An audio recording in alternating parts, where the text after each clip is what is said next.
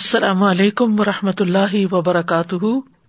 نحمد و نسلی اللہ رسول کریم بعد، فاعوذ باللہ من الشیطان الرجیم، بسم اللہ الرحمٰن الرحیم۔ ربش رحلی صدری ویسر علی عمری وحل العقدم السانی یفق قولی۔ يا أيها الناس قد جاءتكم موعظة من ربكم وشفاء لما في الصدور وشفاء لما في الصدور وهدى ورحمة للمؤمنين یا ایوہ الناس قد جاءتکم موعظۃ من ربکم وشفاء لما فی الصدور وہدم ورحمۃ للمؤمنین۔ اے لوگو، بے شک تمہارے پاس، تمہارے رب کی طرف سے عظیم نصیحت اور اس کے لیے سراسر شفا جو سینوں میں ہے اور ایمان لانے والوں کے لیے سراسر ہدایت اور رحمت آئی ہے۔ انسان جسم اور روح کا مجموعہ ہے۔ جسم زمینی اجزاء سے بنا ہے۔ اس کی خوراک بھی زمین سے آتی ہے، جبکہ روح آسمان سے آئی ہے اور اس کی غذا بھی آسمانی ہے۔ انسان دنیا میں کتنی بھی مادی لذتیں حاصل کر لے، لیکن جب تک روح کی نشو نما کا سامان نہ کرے، کبھی خوش نہیں رہ سکتا۔ جس طرح جسم بیمار ہوتا ہے، اسی طرح روح بھی بیمار ہوتی ہے۔ قرآن مجید دونوں طرح کی بیماریوں کے لیے شفا ہے۔ خصوصاً جن کا تعلق دل کے ساتھ ہے۔ قرآن مجید کی جس آیت کا آج ہم مطالعہ کریں گے، اس میں اسی حقیقت کی یاد دہانی کرائی گئی ہے کہ یا الناس، اے لوگو، تمام لوگوں سے خطاب ہے، پوری انسانیت سے۔ اور خطاب کرنے والا کون ہے؟ اللہ رب العزت، جو تمام بادشاہوں کا بادشاہ ہے۔ کیا فرما رہا ہے؟ قجا ات کم تحقیق تمہارے پاس آ چکی ہے۔ کیا آ چکی ہے؟ معزتن ایک نصیحت آ چکی ہے۔ کہاں سے آئی ہے؟ مر رب کم تمہارے ہی رب کی طرف سے آئی ہے۔ یعنی کسی اور کی طرف سے نہیں، اس کی طرف سے جس نے تمہیں پیدا کیا ہے، جو تمہارا خالق و مالک ہے۔ وہ شفا الما فصدور اور وہ شفا بھی ہے جو سینوں میں ہے، دلوں میں ہے۔ جو انسان کے اندر گٹن ہے، تنگی ہے، تکلیف ہے، اس کا علاج بھی ہے اس قرآن میں۔ وہ ہدن اور ہدایت بھی ہے وہ رحمت ان اور رحمت بھی، لیکن کس کے لیے؟ للمؤمنین، مومنوں کے لیے۔ نصیحت اور شفا تو پوری انسانیت کے لیے ہے، اور ہدایت اور رحمت اس کے لیے ہے جو ایمان لائے۔ تو خطاب یہ کیا جا رہا ہے کہ اے لوگوں تمہارے پاس قرآن آ چکا ہے۔ جو تمہارے دلوں کو نرم کرتا ہے، معزت وہ واز ہوتا ہے جو دلوں کو نرم کر دے۔ اور اس کی وجہ سے تمہارے احوال کی اصلاح ہوتی رہتی ہے اور یہ تمہارے پاس تمہارے رب کی طرف سے اتارا ہوا ہے۔ تو یہاں پر قرآن مجید کی چار صفات بیان ہوئی ہیں اور یہ اس کی خاص خصوصیات ہیں کہ یہ نصیحت ہے، شفا ہے، ہدایت ہے اور رحمت ہے۔ سب سے پہلے معزت معزت ایسی نصیحت کو کہتے ہیں جو انسان کی توجہ دنیا کی مشغولیت سے ہٹا کر اللہ کی یاد اور آخرت کے دن کی طرف متوجہ کرے اور اس سے دلوں میں رقت، دنیا سے بے رغبتی اور آخرت سے لگاؤ پیدا ہو۔ تو قرآن پڑھنے والے پھر ان صفات کے حامل ہوتے ہیں کہ ان کے دل نرم ہو جاتے ہیں اللہ کی یاد سے، اللہ کے اس کلام سے۔ دنیا کے مقابلے میں وہ آخرت کو ترجیح دینے لگتے ہیں اور ان کاموں سے ان کی دلچسپی بڑھ جاتی ہے۔ جو ان کی آخرت میں زیادہ فائدہ مند ہوتے ہیں۔ دوسری چیز ہے شفا، و شفا الما فدور کسینوں کے اندر جو بھی بیماریاں ہیں، مثلاً شرک ہے، نفاق ہے، حسد ہے، بغض ہے خود غرضی ہے، بخل ہے، لالچ ہے، ان تمام چیزوں کو دور کرتا ہے قرآن۔ یعنی جو شخص قرآن پڑھنے کا حق ادا کرتا ہے، اس پر عمل کرتا ہے، اس کے دل سے یہ بیماریاں دور ہو جاتی ہیں۔ جو خود انسان ہی کے لیے تکلیف کا باعث ہوتی ہیں۔ تیسری چیز وہدن اور ہدایت یعنی یہ قرآن انسان کی زندگی کے تمام شعبوں میں اس کی پوری رہنمائی کرتا ہے۔ وہ فرد کے حقوق کے بارے میں بھی بتاتا ہے، وہ معاشرے کے بارے میں بھی بتاتا ہے۔ اور اس سے یہ کہ ہر ایک کا دائرہ کار پتہ چلنے کے بعد پھر ایک دوسرے کے حقوق محفوظ ہو جاتے ہیں، کسی پر زیادتی نہیں ہوتی۔ اور چوتھی چیز ہے وہ رحمت المنین مومنوں کے لیے رحمت ہے۔ یعنی دنیا میں بھی باعث رحمت ہے اور آخرت میں بھی باعث رحمت ہے۔ تو بہرحال، قرآن شفا بھی ہے، ہدایت بھی ہے، رحمت بھی ہے۔ اور اپنے رب کی طرف سے ایک بہت بڑا تحفہ ہے، ان لوگوں کے لیے جو اسے قبول کرنے والے ہوں۔ قرآن مجید کی دیگر آیات سے بھی پتہ چلتا ہے کہ قرآن شفا اور رحمت ہے۔ سورت بنی اسرائیل کی آیت نمبر ایٹی ٹو میں اللہ تعالیٰ فرماتے ہیں و ننزل من القرآن ما هو شفاء و رحمہ و رحمت للمؤمنین ولا یزید الظالمین الا خسارا۔ اور ہم قرآن میں جو کچھ نازل کرتے ہیں، وہ مومنوں کے لیے تو شفا اور رحمت ہے، مگر ظالموں کے خسارے ہی میں اضافہ کرتا ہے۔ مجاہد اور قطع کہتے ہیں، جو بھی قرآن کے ساتھ مجلس اختیار کرتا ہے، تو جب وہ اٹھ کر جاتا ہے، تو یا وہ اضافے کے ساتھ اٹھتا ہے، یا کمی کے ساتھ اٹھتا ہے۔ یہ اللہ کا وہ فیصلہ ہے جو اس نے کیا ہے کہ یہ ایمان والوں کے لیے سراسر شفا اور رحمت ہے۔ یعنی جس کے اندر جتنا ایمان ہوگا، اتنا ہی وہ اس قرآن سے فائدہ اٹھائے گا۔ اور جس کے اندر ایمان کی کمی ہوگی جو اپنی جان پر ظلم کرنے والا ہوگا، اس کو نہ تو قرآن سے کوئی دلچسپی ہوگی۔ اور اگر وہ قرآن کی مجلس میں بیٹھے بھی، قرآن پڑھے بھی، سمجھے بھی، تو فائدے کی بجائے اس کو نقصان ہی ہوگا، کیونکہ اس کے اندر کے وساوس اس کو اللہ سے اور اس کی کتاب سے اور دور کر دیں گے۔ سورت فصلت میں آتا ہے کہ قرآن مومن کے لیے شفا اور ہدایت اور غیر مومن کے لیے بوجھ ہے۔ سورت بنی اسرائیل میں خسارے کا لفظ تھا، یہاں بوجھ کا لفظ ہے۔ کل ہُ الدین آ منو ہدم و شفا ولدین لا فی آدان بکر و ہوا علیہم اما کہہ دیجیے یہ قرآن ان لوگوں کے لیے جو ایمان لائے، ہدایت اور شفا ہے۔ اور وہ لوگ جو ایمان نہیں لاتے، ان کے کانوں میں بوجھ ہے۔ اور یہ ان کے حق میں اندھا ہونے کا باعث ہے۔ تو اس بات سے ڈرنے کی ضرورت ہے کہ اس کتاب سے انسان ہدایت ہی پائے۔ کہیں ایسا نہ ہو کہ اگر اس کا حق ادا نہ کیا جائے تو یہ الٹا ہمارے خلاف اجت بنے اور بوجھ بنے اور پھر ہم حق کی بات سے دور ہوں۔ تو اس سے یہ پتا چلتا ہے کہ قرآن میں ہمارے لیے بہت سی نصیحتیں ہیں۔ لیکن یہ نصیحت کس کے لیے ہے؟ جو اس کو سمجھ کر پڑھتا ہے۔ اس کے معنی کو جان لیتا ہے۔ اور نصیحت کی غرض سے پڑھتا ہے۔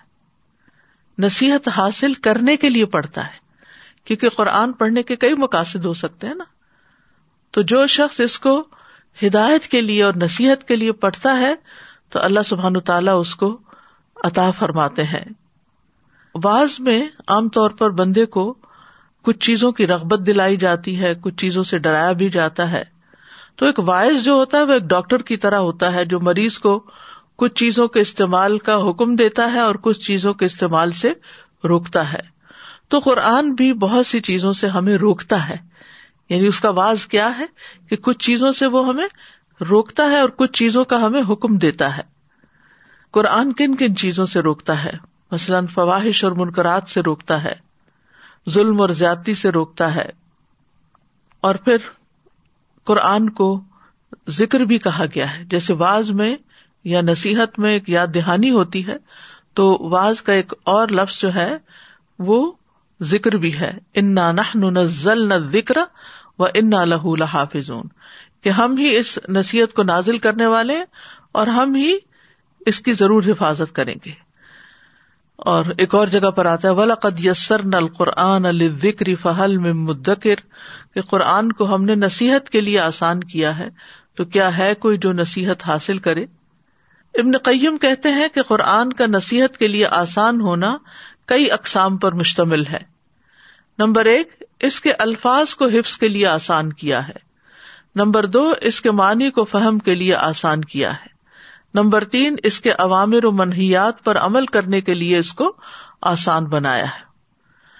پھر یہ ہے کہ یہ قرآن تمام جہان والوں کے لیے ایک نصیحت ہے۔ ان ہوا اللہ وکر اللہ پھر یہ کہ عقل والے اس سے نصیحت پکڑتے نہیں۔ ہے تو سب جہان والوں کے لیے ایک نصیحت، لیکن نصیحت حاصل کون کرتا ہے؟ جو عقل رکھتا ہو۔ سورت سعد میں آتا ہے کتاب ان انزل الئی کا مبارک ان لیت دبرو آیات ہی ولی تذکر اول الباب جو کتاب ہم نے آپ کی طرف نازل کی ہے، بڑی برکت والی ہے۔ تاکہ لوگ اس کی آیات میں غور و فکر کریں اور اہل عقل اس سے سبق حاصل کریں۔ سورت یاسین میں آتا ہے، ان ہوا اللہ ذکر و قرآن مبین لیون ذرا من کا نہ کہ وہ تو سراسر نصیحت اور واضح قرآن کے سوا کچھ نہیں، تاکہ اسے ڈرائے جو زندہ ہو۔ یعنی یہ قرآن اس کو خبردار کرتا ہے جس کا دل زندہ ہو۔ تو ابن قیم کہتے ہیں کہ لوگوں کی تین قسمیں ہیں، ایک وہ جس کا دل مر چکا ہے یعنی جس کا کوئی دل ہی نہیں۔ تو یہ قرآن اس کے حق میں نصیحت نہیں بنتا۔ دوسرا، وہ شخص جس کا دل زندہ اور اہلیت رکھنے والا ہے، لیکن وہ قرآن کی آیات کو کہاں لگا کے نہیں سنتا، دل سے نہیں سنتا کہ جس کے ذریعے ان نشانیوں کے بارے میں اللہ تعالیٰ خبر دے رہے ہیں، جو دکھائی دینے والی ہیں، تو ان کے اوپر پھر وہ توجہ بھی نہیں کرتا۔ تو یا تو وہ آیات اس تک پہنچی نہیں یا پہنچی ہے تو اس کا دل کسی اور طرح مشغول ہے یعنی اہلیت ہے۔ لیکن اس تک وہ بات پہنچی نہیں کہ جس کو وہ لے کر آگے بڑھے، ترقی کرے۔ تو پھر دوسری صورت یہ ہے کہ پہنچ گئی اور وہ توجہ نہیں کر رہا۔ دل غیر حاضر ہے۔ یعنی ایک وہ جس کا دل حاضر ہے، دوسرا وہ جس کا دل غیر حاضر ہے۔ اس کو بھی نصیحت نہیں ہوتی، حالانکہ اس میں اہلیت موجود ہوتی ہے۔ اور تیسرا وہ شخص ہے جس کا دل بھی زندہ ہے اور اہلیت بھی رکھتا ہے، اور جب اس پر آیات تلاوت کی جاتی ہیں تو وہ اپنے کان لگاتا ہے۔ اور اپنے دل کو حاضر کرتا ہے اور جو کچھ وہ سن رہا ہوتا ہے، وہ اسی کی طرح متوجہ ہوتا ہے، ادھر ادھر نہیں اس کا دل بھٹکتا۔ تو اس قسم کے لوگ جو ہوتے ہیں، وہی دراصل ان آیات سے بھی فائدہ اٹھاتے ہیں جو تلاوت کی جاتی ہیں، اور ان آیات سے بھی فائدہ اٹھاتے ہیں جو مشاہدے سے تعلق رکھتی ہیں، جیسے پہاڑ، آسمان، زمین وغیرہ۔ پھر اسی طرح یہ ہے کہ اس سے یہ بھی پتا چلتا ہے کہ جو علم حاصل کرتا ہے اور توجہ سے حاصل کرتا ہے وہی اس قرآن سے فائدہ اٹھاتا ہے۔ وہ تل کل امسال بحا وما یا قلحا العالمون۔ یہ مثالیں جو ہم لوگوں کے لیے بیان کرتے ہیں، انہیں صرف جاننے والے ہی سمجھتے ہیں۔ ابن کئیم کہتے ہیں کہ جو کوئی قرآن سے رہنمائی حاصل کرنا چاہتا ہے، اسے چاہیے کہ قرآن میں غور و فکر اور تدبر کرے۔ ابن تیمیہ بھی یہی کہتے ہیں کہ جو کوئی رہنمائی حاصل کرنے کے لیے قرآن میں تدبر کرتا ہے تو حق کا راستہ اس پر واضح ہو جاتا ہے۔ اور انہوں نے دو شرائط بتائی ہیں کہ تدبر اور ہدایت کی تلاش ہو، تب انسان کو نصیحت حاصل ہوتی ہے۔ یعنی کچھ لوگ تدبر تو کرتے ہیں، لیکن ان کا مقصد صرف باتیں کرنا ہے یا اس میں غور و فکر کرنا ہے یا اس کے نئے نئے پہلو نکالنا، لیکن وہ عمل کی نیت سے نہیں لیتے اس کو۔ وہ میں اس قرآن کے معنی جاننا چاہتے ہیں، اس سے ہدایت حاصل نہیں کرنا چاہتے۔ اور اس کو اپنے لیے مشل راہ نہیں بنانا چاہتے کہ جس کی روشنی میں پھر وہ سیدھے رستے پہ چل سکے تو جب آپ قرآن میں غور کریں، تدبر کریں، تو ساتھ ہی اسے ہدایت کی نظر سے پڑھیں۔ یعنی وہ تدبر ہدایت کی نظر سے ہو اور پھر اس کو اپنے لیے مشل راہ بنایا جائے، تو اس طرح ان شاء اللہ ہدایت ملے گی۔ قرآن مجید کے نصیحت کے انداز کیا ہے اس میں نمبر ایک، خوشخبری دینا، نمبر دو، ڈرانا۔ یعنی نصیحت کے لیے وہ خوشخبری بھی دیتا ہے اور ڈراتا بھی۔ اور آپ یہ غور کریں گے قرآن پڑھتے ہوئے کہ جہاں خوشخبری کی بات آئی ہے، وہاں عذاب کی بات بھی آئی ہے۔ اور جہاں کہیں عذاب کی بات آئی ہے، وہاں خوشخبری کی بات بھی آئی ہے۔ پھر قرآن کا جو اسلوب ہے، اس میں سوال بہت ہے۔ اس کو اسلوب استفام کہتے ہیں کہ سوال کر کے لوگوں کے ذہن کو سوچنے کے لیے مجبور کیا گیا ہے کہ انسان غور و فکر کرے۔ مثلاً قرآن مجید میں آتا ہے افلاط عقلون افلاط تفک کرون افلاط تزک کرون کیا تم سمجھتے نہیں، کیا تم غور نہیں کرتے، کیا تم نصیحت حاصل نہیں کرتے؟ اسی طرح قرآن واقعات کے ذریعے نصیحت کرتا ہے، واقعات کے ذریعے۔ یعنی اوپر ہم نے جو مین آیت پڑھی، اس میں آیا نا کہ یہ تمہارے پاس ایک نصیحت آ گئی ہے، تو نصیحت کس کس انداز میں؟ ڈرا کے، خوشخبری دے کے بھی، سوال کر کے بھی، اور واقعات سنا کے بھی۔ یعنی پچھلی قوموں کے جو حالات ہیں۔ وکل نقص علیہ کم نمبا ارسل مانوسب بھی فعادک وجا اکفیحا دہل حق و معزتوں و ذکر المؤمنین اور ہم رسولوں کی خبروں میں سے ہر وہ چیز تجھ سے بیان کرتے ہیں، جس کے ساتھ ہم آپ کے دل کو ثابت رکھتے ہیں۔ اور آپ کے پاس ان میں حق اور مومنوں کے لیے نصیحت اور یاد دہانی آ گئی ہے۔ اور پھر اولین و آخرین کی خبر دے کر۔ تو عبداللہ بن مسعد کہتے ہیں کہ جو شخص علم حاصل کرنا چاہتا ہے، اسے چاہیے کہ قرآن میں غور و فکر کرے۔ اس لیے کہ اس میں پہلے اور پچھلے تمام علوم موجود ہیں۔ یعنی ہر دور کے مطابق یہ قرآن نصیحت کرتا ہے۔ دوسری صفت جو اس آیت میں بتائی گئی ہے، وہ ہے، وہ شفا ان لماف صدور کہ قرآن میں شفا ہے۔ ابن کئیم کہتے ہیں، قرآن سینے کی بیماریوں کے لیے شفا ہے۔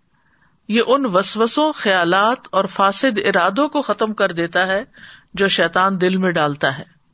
اور سینے کو خاص کرنے کی وجہ کیا ہے؟ کیونکہ یہ دل اور دیگر اعضاء کا مقام ہے۔ یعنی سارے اعضاء ہمارے دل کے ساتھ ہی جڑے ہوئے ہیں۔ اگر دل کو کوئی تکلیف پہنچتی ہے تو سارے اعضاء متاثر ہوتے ہیں۔ تو اس وجہ سے خاص طور پر سدور کا لفظ آئے جو سینوں کے اندر، سینوں کے اندر دل کو محفوظ کیا گیا ہے۔ اور حقیقت یہ ہے کہ دل کی لا علاج بیماریوں کی شفا قرآن کے اندر ہے۔ اور ایک دل وہ ہوتا ہے جو ایمان سے آباد ہوتا ہے۔ علم اور ہدایت کے نور سے بھرا ہوا ہوتا ہے۔ یہ دل زندہ ہوتا ہے۔ دوسرے وہ دل جو ایمان سے خالی ہوتا ہے اور وہی کے علوم سے خالی ہوتا ہے۔ تو یہ مردہ دل ہوتا ہے۔ تو دل کے مردہ ہونے کے دو اسباب ہیں۔ نمبر ایک جہالت اور نمبر دو تکبر۔ جہالت جو ہے دل اور ایمان اور نور کے درمیان رکاوٹ بن جاتی اور تکبر انسان کو علم حاصل نہیں کرنے دیتا۔ تو قرآن جہالت کو ختم کرنے کا ذریعہ ہے۔ جب دلوں کی جہالت ختم ہو جاتی ہے، تو دل ایمان کے ساتھ لہلانے لگتے ہیں، قرآن سے منور ہو جاتے ہیں، روشن ہو جاتے ہیں۔ تو قرآن میں جو شفا ہے، وہ تین طرح سے ہوئی۔ ایک یہ کہ گمراہی سے شفا، کیونکہ اس میں ہدایت ہے۔ دوسرے بیماری سے شفا، کیونکہ اس میں برکت ہے۔ اور تیسرے فرائض اور احکام کو معلوم کرنے کے بارے میں شفا، کیونکہ اس میں ہر چیز کی وضاحت ہے۔ کیونکہ انسان یہ کہ پتا نہیں چلتا کہ اللہ کو کیسے راضی کرے کون سے کام کرے کون سے نہ کرے تو قرآن اس کی خوب تفصیل بتا دیتا ہے۔ اور ویسے عمومی طور پر شک، تکبر، حسد، نفاق، بغض، ہم غم، ان جیسی بیماریوں کے لیے شفا ہے۔ یہ چیزیں انسان کو عام طور پر بے چین رکھتی ہیں جب انسان قرآن کے ساتھ، غور و فکر کے ساتھ معاملہ کرتا ہے، اس کو سمجھتا ہے، تو یہ چیزیں بہت چھوٹی معلوم ہوتی ہیں۔ بہت پیٹی لگتی ہے کہ یہ میں اپنے دل میں کیا کسی کے بارے میں بات لے کے بیٹھی ہوئی ہوں۔ یہ تو کوئی مسئلہ ہی نہیں جس کو میں مسئلہ سمجھے ہوئے ہوں۔ مسائل تو اس سے کہیں زیادہ بڑے اور حقیقت یہ ہے کہ قرآن انسان کو آخرت کی فکر لگا دیتا ہے۔ اور جب انسان کو آخرت کی فکر لگ جاتی ہے، تو دنیا کے مسائل اور دنیا کے ہم مقم بہت چھوٹے ہونے لگتے ہیں۔ اور حقیقت ہے قرآن اپنے الفاظ اور اپنے معنی اور اپنے مفہوم کے اعتبار سے دلوں پہ اثر رکھتا ہے۔ اگر صرف اس کی خوبصورت انداز سے تلاوت ہی کی جائے، تو وہ بھی ایک مرہم کا کام دیتی ہے۔ اسی طرح قرآن کے ذریعے اگر کسی کو نصیحت کی جائے، تو وہ بھی دل پہ اثر کرتی ہے۔ تو اس کی نصیحت سے بڑی نصیحت کسی کی نہیں۔ اس کی نصیحت سے زیادہ قوی نصیحت کسی کی نہیں۔ اور جو شخص قرآن کے بغیر کسی اور چیز پر انحصار کر لیتا ہے، وہ گمراہ ہو جاتا ہے۔ اور جو قرآن سے نصیحت حاصل نہیں کرتا، اس کے لیے اور کوئی نصیحت کرنے والا نہیں ہو سکتا۔ یعنی جو اللہ کی نہیں مانتا، پھر وہ اور کسی کی کیا مانے گا؟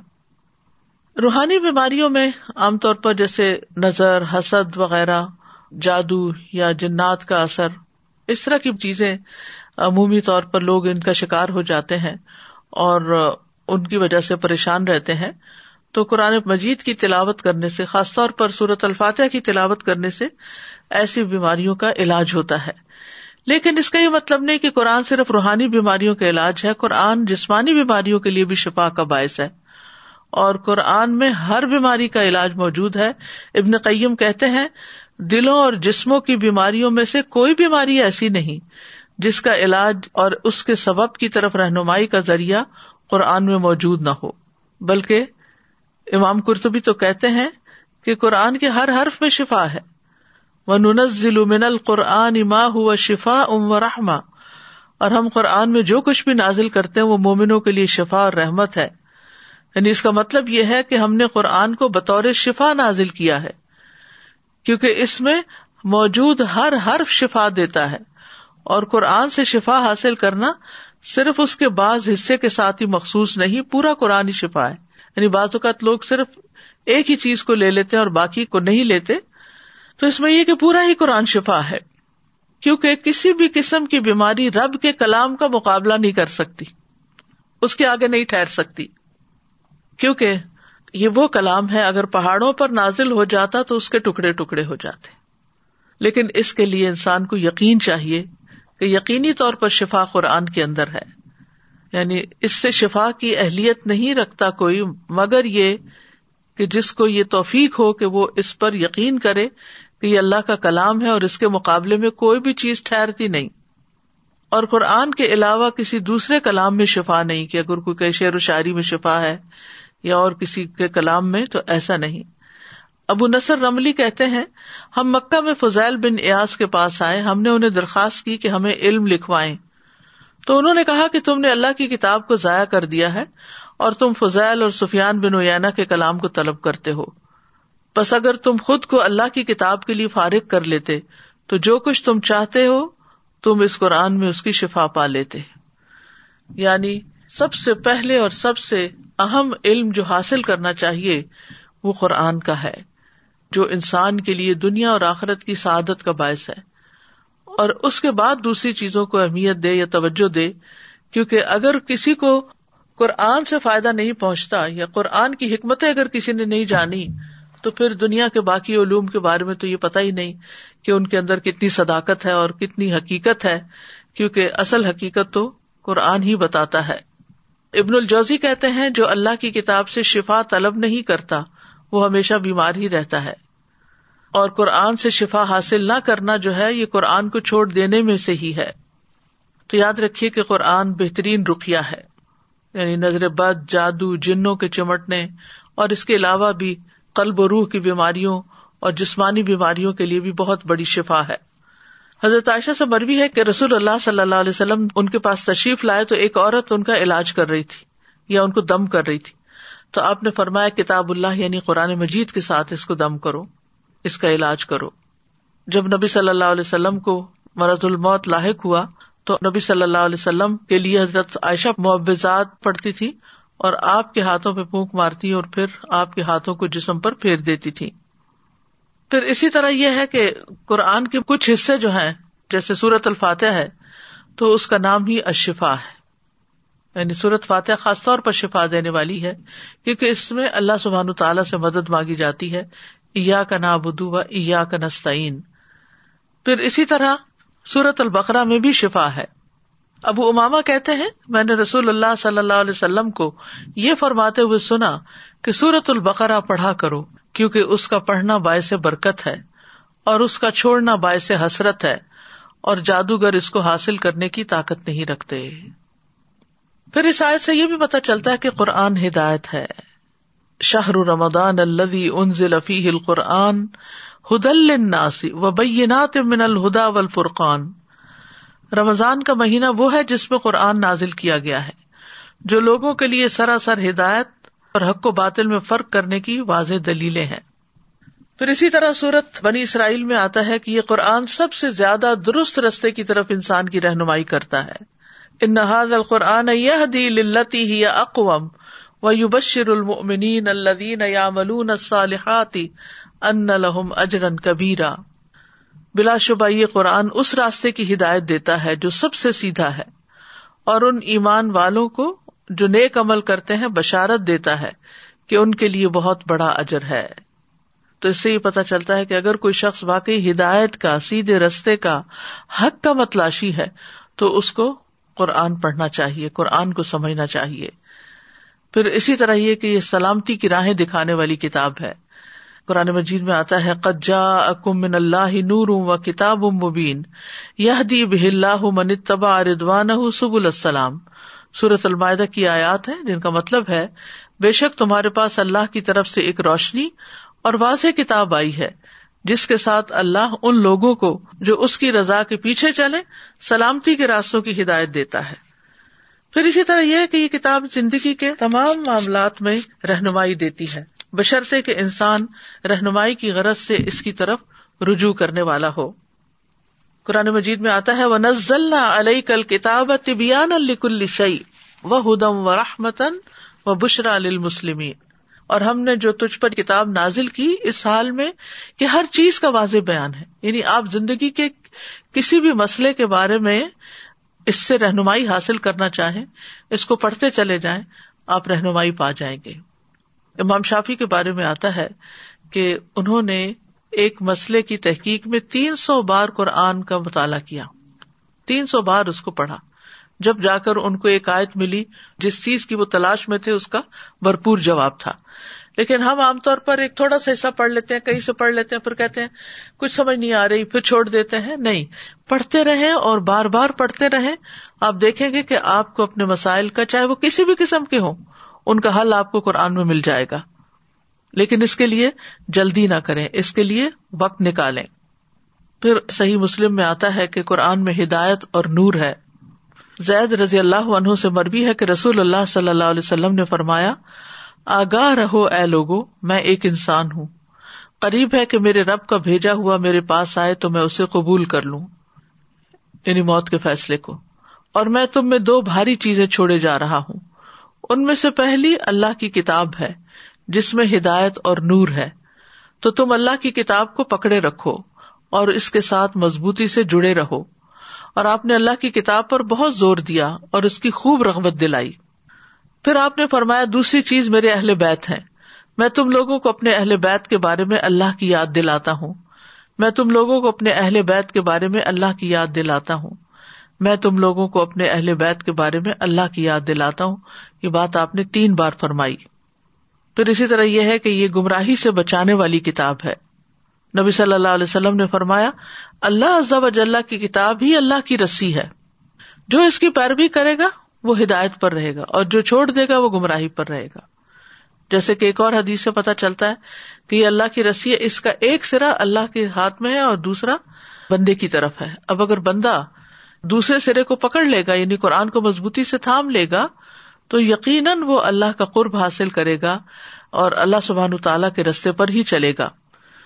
پھر اسی طرح یہ شاطین کی گمراہی سے بچانے کا ذریعہ ہے۔ عبداللہ فرماتے ہیں، بے شک اس سیدھے رستے پر آمد و رفت رہتی ہے۔ یہاں شیتان آتے رہتے ہیں اور بلند آواز سے کہتے ہیں، اے اللہ کے بندے، اس دوسرے رستے پہ آ جاؤ۔ بس تم اللہ کی رسی کو مضبوطی سے تھام لو اور بے شک قرآن اللہ کی رسی ہے۔ یعنی جب انسان کے دل میں یہ خیالات یا وسوسے آنے لگے کہ اس کام کو چھوڑ کر کچھ اور کر لیا جائے تو عبداللہ بن مسعد کی یہ نصیحت یاد رکھے کہ تم اللہ کی رسی کو مضبوط تھام لو۔ بے شک قرآن ہی اللہ کی رسی ہے یعنی اس کو نہیں چھوڑنا۔ پھر اسی طرح قرآن کی تعلیم کی بدولت انسان کو روشنی اور فرقان ملتا ہے۔ حق کو باطل میں فرق کرنے کی صلاحیت ملتی ہے۔ صحیح اور غلط کی پہچان ملتی ہے۔ صورت الطلاق میں آتا ہے رسول یتلو علیہ کم آیات اللہ مبینات لیخرج الذین آمنوا وعملوا الصالحات من الظلمات الى النور۔ ایک ایسا رسول جو تمہیں اللہ کی واضح آیات پڑھ کر سناتا ہے، تاکہ ایمان لانے والوں اور نیک عمل کرنے والوں کو تاریکیوں سے نکال کر روشنی کی طرف لائے۔ تو چاہے غموں کا اندھیرا ہو یا جہالت کا اندھیرا ہو، کفر کا اندھیرا ہو یا نفاق کا اندھیرا ہو، کسی بھی طرح کا غم دل پہ چھائے فکر اور پریشانی چھائے تو پھر کیا کرنا چاہیے؟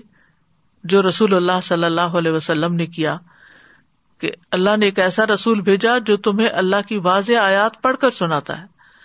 کیونکہ ہر شخص خود پڑھنا نہیں جانتا۔ پڑھ کر اس طرح کا مطلب نہیں سمجھتا جو سمجھنا چاہیے۔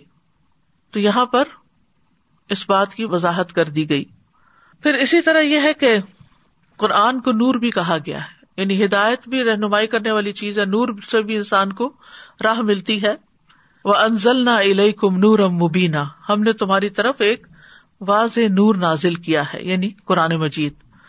پھر قرآن کی بدولت حکمت اور دانائی ملتی ہے۔ کاب رضی اللہ عنہ کہتے ہیں، قرآن کو لازم پکڑ لو، کیونکہ وہ عقل کی تیزی، حکمت کی روشنی اور علم کا سر چشمہ ہے۔ اور رحمان کی طرف سے نازل ہونے والی کتابوں میں سب سے نئی کتاب ہے۔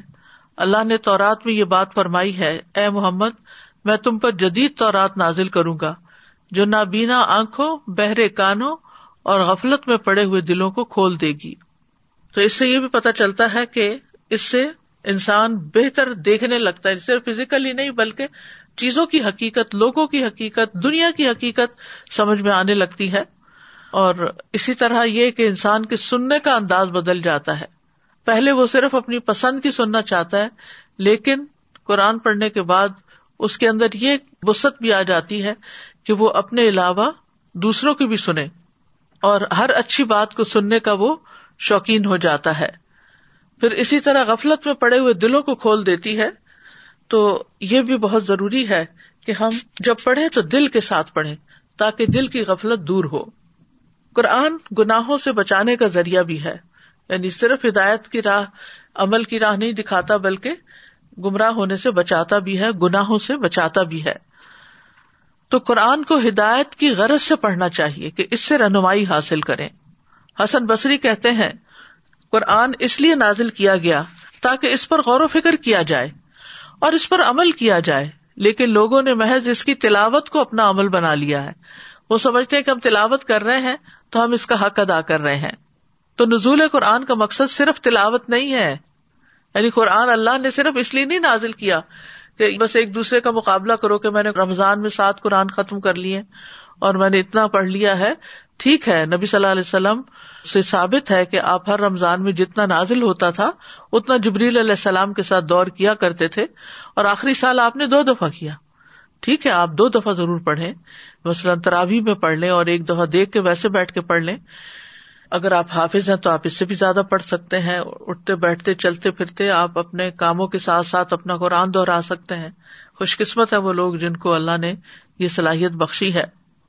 لیکن یہ یاد رکھا جائے کہ قرآن صرف تلاوت کے لیے نہیں آیا، کہ ہم اسی کے ہی ہو کر رہ جائیں یا اسی میں ہی کھو جائیں۔ قرآن تو ہمیں ہدایت دینے کے لیے آئے۔ قرآن کی سب سے پہلی آج قرآن کا تعارف کرواتی ہے۔ کل کتاب بفی ہد المتقین کہ یہ کتاب جس میں کوئی شک نہیں، متقین کے لیے ہدایت ہے۔ یعنی یہ آئی ہی ہدایت دینے کے لیے، راہ دکھانے کے لیے، رہنمائی کرنے کے لیے، صحیح اور غلط کا فرق بتانے کے لیے۔ اور پھر جتنا جتنا انسان اس میں تدبر کرتا جاتا ہے، اتنا ہی اس کو رہنمائی بہتر طور پر ملتی جاتی ہے۔ کیونکہ قرآن پر تدبر سے ہی ہدایت ملتی ہے۔ ابن تیمیہ کہتے ہیں، من تدبر القرآن طالب الہدا من تبین لہو طریق الحق. جو ہدایت کی غرض سے، ہدایت کی نیت سے قرآن میں تدبر کرتا ہے، اس کے لیے حق کا راستہ واضح ہو جاتا ہے۔ اور جو تدبر نہ کرے، ان کی مذمت بھی کی گئی ہے۔ افلا تدبر القرآن ام اللہ قلوب اقفالحا تو کیا یہ لوگ قرآن میں غور و فکر نہیں کرتے؟ یا ان کے دلوں پہ تالے پڑے ہوئے ہیں؟ تو بعض لوگوں کو ہو سکتا ہے تدبر کا مانا نہ آتا ہو۔ تدبر کا مطلب غور و فکر کرنا ہوتا ہے۔ پے در پے اس کو پڑھنا ہوتا ہے ریپیٹیشن کرنی ہوتی ہے۔ اور اس کے مفہوم اور معنی کو مختلف جگہوں سے دیکھ کر تفصیلیں پڑھ کر اس کو بتانا ہوتا ہے۔ خود بھی اور دوسروں کو بھی۔ پھر قرآن کی محض تلاوت کرنے اور اس پر عمل نہ کرنے والے کی سزا بھی ہے۔ یعنی ہم سمجھتے کہ ہم تلاوت کر کے یا صرف پڑھ کے یا دوسروں کو پڑھا کے کامیاب ہو گئے اور یہی کام رہ گیا دنیا میں، تو ایسا نہیں ہے کیونکہ اگر ہمارا اپنا عمل اس کے مطابق نہیں ہوتا تو بہت سخت وعید ہے۔ رسول اللہ صلی اللہ علیہ وسلم نے فرمایا، میں میراج کی رات ایسے لوگوں پر گیا جن کے ہونٹ آگ کی کینچیوں سے کاٹے جا رہے تھے۔ جب بھی وہ کاٹے جاتے تو وہ مکمل ہو جاتے۔ میں نے پوچھا جبریل، یہ کون لوگ ہیں؟ انہوں نے کہا، یہ آپ کی امت کے وہ خطیب ہے جو وہ بات کہتے تھے جو خود نہیں کرتے تھے۔ بازو کا ہم چیز فارورڈ پہ فارورڈ کرتے چلے جاتے ہیں، لیکن یہ نہیں سوچتے کہ اس پر ہم نے خود بھی عمل کیا یا نہیں، یا وہ ہمیں سمجھ بھی آئی یا نہیں۔ پھر اسی طرح یہ ہے کہ اگر کوئی شخص اس سے منہ مو موڑتا ہے، تکبر کر کے اس پر اڑا رہتا ہے، گویا اس نے کچھ سنا ہی نہیں، تو قرآن میں آتا ہے فبشر بے عذاب نلیم اس کو دردناک عذاب کی بشارت دے دو۔ یعنی اگر وہ غور و فکر نہیں کرتا اور آیات سنتا ہے، تکبر کرتے ہوئے اپنی مرضی اور اپنے خیالات پہ اڑا رہتا ہے، تو پھر اس کے لیے عذاب کی بشارت ہے۔ پھر اسی طرح قرآن سے غفلت برتنے والے کی سزا ایک حدیث میں نبی صلی اللہ علیہ وسلم بتاتے ہیں کہ خواب میں آپ نے دیکھا کہ ایک شخص جس کا سر پتھر سے کچلا جا رہا تھا، وہ قرآن کا حافظ تھا، مگر وہ اس قرآن سے غافل ہو گیا اور فرض نماز پڑھے بغیر سو جایا کرتا تھا۔ اور چوتھی صفت اس کتاب کی ہے وہ رحمت للمؤمنین یہ قرآن رحمت ہے مومنوں کے لیے۔ رحمت سے مراد وہ بھلائی، احسان، دنیاوی اور اخروی ثواب ہے جو ہدایت یافتہ انسان کو حاصل ہوتا ہے۔ یعنی قرآن رحمت ہے اور یہ رحمت کس کو حاصل ہوتی ہے؟ جو ہدایت پر ہوتا ہے۔ تو معلوم ہوتا ہے کہ ہدایت بہترین وسیلہ ہے اور رحمت مطلوب ہے۔ اور اس کی طرف صرف اہل ایمان ہی کو رہنمائی حاصل ہوتی ہے اور اہل ایمان ہی اس کی رحمت سے نوازے جاتے ہیں اور یہ ایمان والوں کے لیے ہی ہدایت اور رحمت ہے۔ قرآن مجید میں آتا ہے وہ ہدم و رحمت المنین اور پھر جو اس قرآن کا انکار کرتا ہے، تو یہ قرآن ان کے اندھے پن کا سبب بن جاتا ہے۔ اور اس کے ساتھ کفر کرنے کی سزا ہمیشہ کی بھڑکتی ہوئی آگ ہو جاتی ہے۔ اسی لیے کہا کہ یہ ایمان والوں کے لیے رحمت ہے۔ جو ایمان نہیں لاتے اس پر، ان کے لیے رحمت نہیں بنتی، بلکہ اندھے پن کا سبب بنتی ہے۔ پھر اسی طرح جو لوگ اس کتاب کو تھام لے وہ اللہ کی رحمت میں داخل ہوں گے۔ صورت النساء میں اللہ تعالیٰ فرماتے ہیں، یا الناس قد جاءکم برہان من ربکم وانزلنا الیکم نورا مبینا۔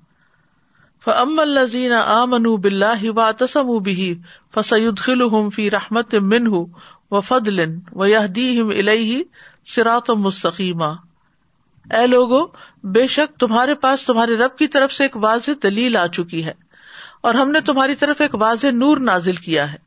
تو جو لوگ اللہ پر ایمان لائے اور اسے مضبوطی سے تھام لیا، تو ان قریب وہ انہیں اپنی خاص رحمت اور فضل میں داخل کرے گا، اور انہیں اپنی طرف آنے کی رہنمائی عطا کرے گا۔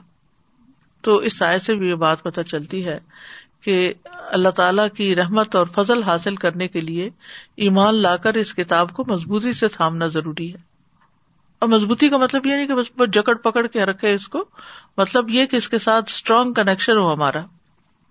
پھر اسی طرح جب تلاوت قرآن ہوتی ہے گھروں میں، اس وقت فرشتے ان گھروں کو ڈھانپ لیتے ہیں۔ جیسا کہ اس حدیث میں آتا ہے، جو لوگ اللہ کے گھروں میں سے کسی گھر میں اللہ کی کتاب کی تلاوت کرتے ہیں اور اس کی تعلیم میں مصروف ہوتے ہیں، ان پر سکینت نازل ہوتی ہے اور رحمت انہیں ڈھانپ لیتی ہے اور فرشتے انہیں گھیر لیتے ہیں اور اللہ ان کا ذکر اپنے پاس موجود فرشتوں میں کرتا ہے۔ گھروں سے شاطین بھاگ جاتے ہیں۔ اس کی بدولت جان اور مال اور اولاد میں برکت ہوتی ہے۔ اللہ تعالیٰ اس کے ذریعے کچھ لوگوں کے درجات بلند کرتا ہے۔ دنیا میں بھی عزت عطا کرتا ہے اور آخرت میں بھی۔ امام ابراہیم مقدسی اپنے شاگرد عباس بن عبد الدائم کو کہا کرتے تھے، قرآن کی تلاوت کثرت سے کرو اور اسے ترک نہ کرو۔ تو جو تم طلب کرنا چاہتے ہو، وہ تمہارے لیے اتنا ہی آسان ہو جائے گا جتنا تم کراط کرو گے۔ یعنی کسی مقصد کے لیے آپ اگر پڑھتے ہیں، تو جتنا آپ پڑھتے جاتے ہیں اور دل کی حضوری بھی ہوتی ہے تو اتنا ہی آپ کا مسئلہ جلد حل ہوتا ہے۔ پھر اسی طرح یہ ہے کہ دنیا اور آخرت میں نجات ملتی ہے، بے پناہ اجر ملتا ہے، اور آخرت میں خاص طور پر قبر کے عذاب سے حفاظت کا ذریعہ ہے۔ قیامت کے دن قرآن انسانی شکل میں آئے گا، جس کا رنگ اڑا ہوا ہوگا۔ وہ کہے گا، میں وہی ہوں جس نے تجھے رات میں بیدار رکھا یعنی تحجد یا تلاوت تراوی وغیرہ کے لیے، اور دن میں تجھے پیاسا رکھا۔ قیامت کے دن قرآن سفارشی بن کر آئے گا، بندے پر سایہ کرے گا، انسان کے لیے گواہی دینے والا ہوگا۔ کاری قرآن کے لیے عزت کا تاج اور اللہ کی رضامندی نازل ہوگی۔ والدین کے سر پر نور کا تاج پہنایا جائے گا۔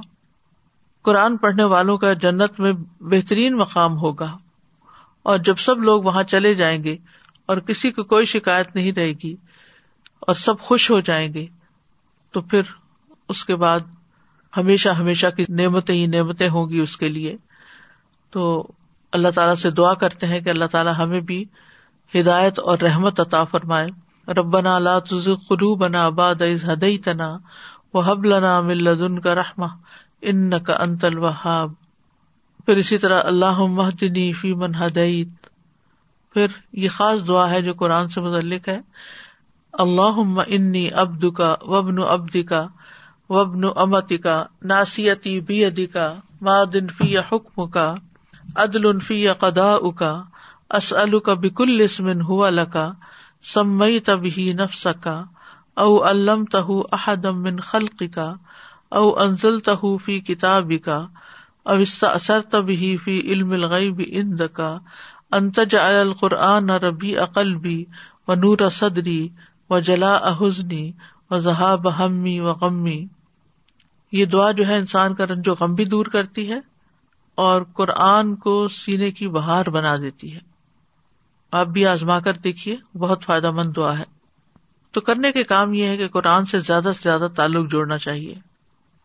اللہ کے خاص بندے بننا چاہیے، کیونکہ قرآن والے ہی اللہ کے خاص بندے ہیں۔ قرآن سنتے وقت سوچ، عقل، دل کو حاضر رکھے پھر اسی طرح قرآن سنتے وقت عبرت اور نصیحت حاصل کریں۔ اکیلے بیٹھ کر قرآن کے ساتھ وقت گزارے اور اس پر غور و فکر کریں۔ کبھی مل کر بھی پڑھیں۔ پھر قرآن کو عمل کے لیے سیکھیں۔ ہم دیکھتے ہیں کہ سلف صالحین عمل کے لیے قرآن سیکھتے وہ کہتے کہ ہمیں سے جب کوئی دس آیات پڑھ لیتا، تو جب تک اس سے فائدہ پورا نہ اٹھاتا، وہ آگے نہیں بڑھتا تھا۔ پھر قرآن کے حروف کے ساتھ ساتھ اس کی حدود کا بھی خیال رکھے اپنے عمل سے قرآن کی تصدیق کرے۔ جتنا بھی علم حاصل ہو جائے، اس کو آگے پہنچائے۔ قرآن کو آگے سکھانے کا بہت زیادہ ثواب ہے۔ نبی صلی اللہ علیہ وسلم نے فرمایا، جس نے اللہ کی کتاب کی ایک آیت بھی سکھائی، جب تک اس کی تلاوت کی جائے گی، اس کو اس کا ثواب ہوگا۔ قرآن پڑھ کر سنگ دل نہ بنے، اپنے اندر نرمی پیدا کرے تو بہرحال، یہ تھی قرآن کی صفات جو اس آیت نمبر ففٹی سیون سورت یونس میں بتائی گئی۔ اللہ تعالیٰ سے دعا ہے کہ اللہ تعالیٰ واقعی ہمارے لیے اس کتاب کو نصیحت، شفا اور ہدایت اور رحمت بنا دے۔ اللہ ہمیں ایمان کی بلندیاں نصیب فرمائے۔ وہ آخر داوانا ان الحمد اللہ رب العالمین۔ سبحان اللہ حمد کا اشد اللہ اللہ اللہ انتا استخر کا و اطوب السلام علیکم و رحمۃ اللہ وبرکاتہ۔